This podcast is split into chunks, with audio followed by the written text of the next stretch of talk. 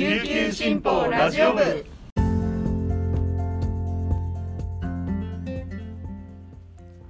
はいたい、皆さんいかがお過ごしですか？今日も琉球新報ラジオ部をお聞きいただきありがとうございます。6月7日火曜日、本日の担当パーソナリティはデジタル推進局の田吹陽子です。午前11時時点の那覇市の天気は雨のち晴れ。気温は 21.5 度となっています。沖縄各地雨が降ってるところも今多いのかなと思いますが、ちょっと気温も低めですね。でも午後は晴れる予報となっているようです。さて、本日琉球新報ホールではピアニストの小林愛美さんの県内初のリサイタルが開催されます。午後7時からとなっています。小林さんといえば、もうクラシック界最高峰のコンクールと言われているショパン国際ピアノコンクールで4位に入賞をした方ですよね。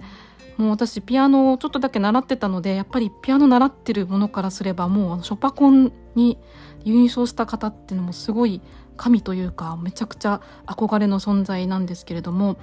さらに私ショパンすごく好きなので、もうぜひこの小林さんのリサイタル生で聞きたいなと思っていました。ただ前売り券がね、もうすでに完売していて、もうちょっとゲットできなかったので、もうチケットないかなと思ったんですが、なんと当日券若干枚数販売するということで、午後6時から琉球新報社の方で販売するということです。なので私も仕事早く終わったら行きたいっていう、今もうそんな気分で、テンション上がっているところです。ですので皆さん、前売り券ちょっとゲットできなかったっていう方、ぜひ本日の当日券狙って琉球新報の方においでください。それではこの時間までに入った沖縄のニュースをお届けします。はじめのニュースです。米軍普天間飛行場所属の垂直離着陸輸送機 MV-22 オスプレイ2機が6日午前、那覇港湾施設那覇軍港に飛来し着陸しました。夜にはさらに1機が駐機しているのが確認され、計3機が飛来したとみられます。在沖米海兵隊は本州の取材に対し、船舶に積み込むためと説明しました。県は事前連絡がなかったことを問題視し、7日以降、関係機関への抗議要請を検討します。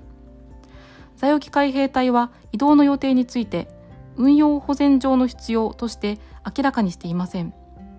2機は6日午前11時頃から相次いで着陸し、隊員らがプロペラや主翼を折りたたむ様子が見られました。3機目は夕方から夜にかけて飛来したとみられています。この問題をめぐり、岸信夫防衛相は7日午前の閣議後会見で、米軍がオスプレイを船舶に積み込むためだと説明していることを踏まえて、港湾施設の使用主目的に合致するとの見解を示しました。在沖米海兵隊は昨年11月、オスプレイや CH-53E 大型輸送ヘリなどを軍港に飛来させ、輸送船に積み込みました。県などはこの時の飛来にも抗議していました。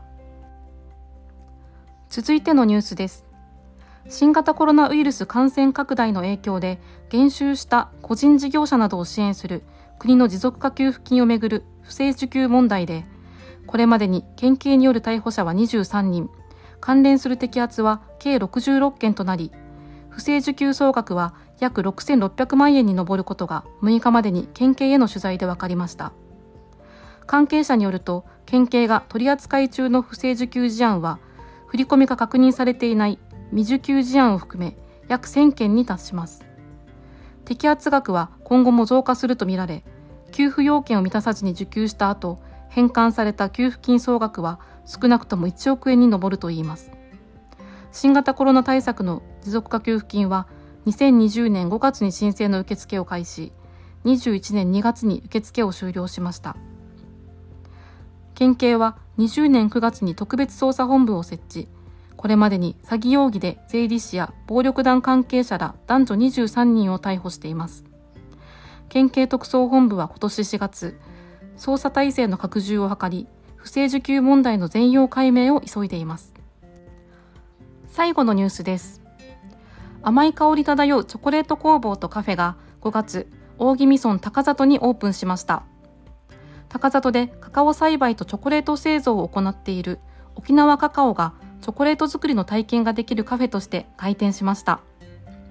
昨年秋頃からクラウドファンディングで支援を呼びかけ、会社事務所をリノベーションしました。1階にチョコレート作りの体験場、2階にカフェスペースとゆったり過ごせる作りとなっています。オープンした5月14日はカカオ収穫体験もあり、参加者らは初めて見るカラフルなカカオに目を輝かせました。沖縄カカオの河合代表は、カカオとチョコレートを通して地域の魅力を伝えたいと取り組んできた。カフェスペースで景色を見ながら少し、やんばるのファンになってくれたら嬉しい。支援してくださった皆さんに感謝したいと話しました。以上、この時間までに入ったニュースをお届けしました。紹介した記事の詳しい内容は、琉球新報デジタルにてご覧いただけますので、ぜひアクセスしてみてください。そして今日は火曜日、皆さんとはここでお別れです。今日も一日、皆さんにとっていい日になりますように。また明日、お耳にかかります。さようなら。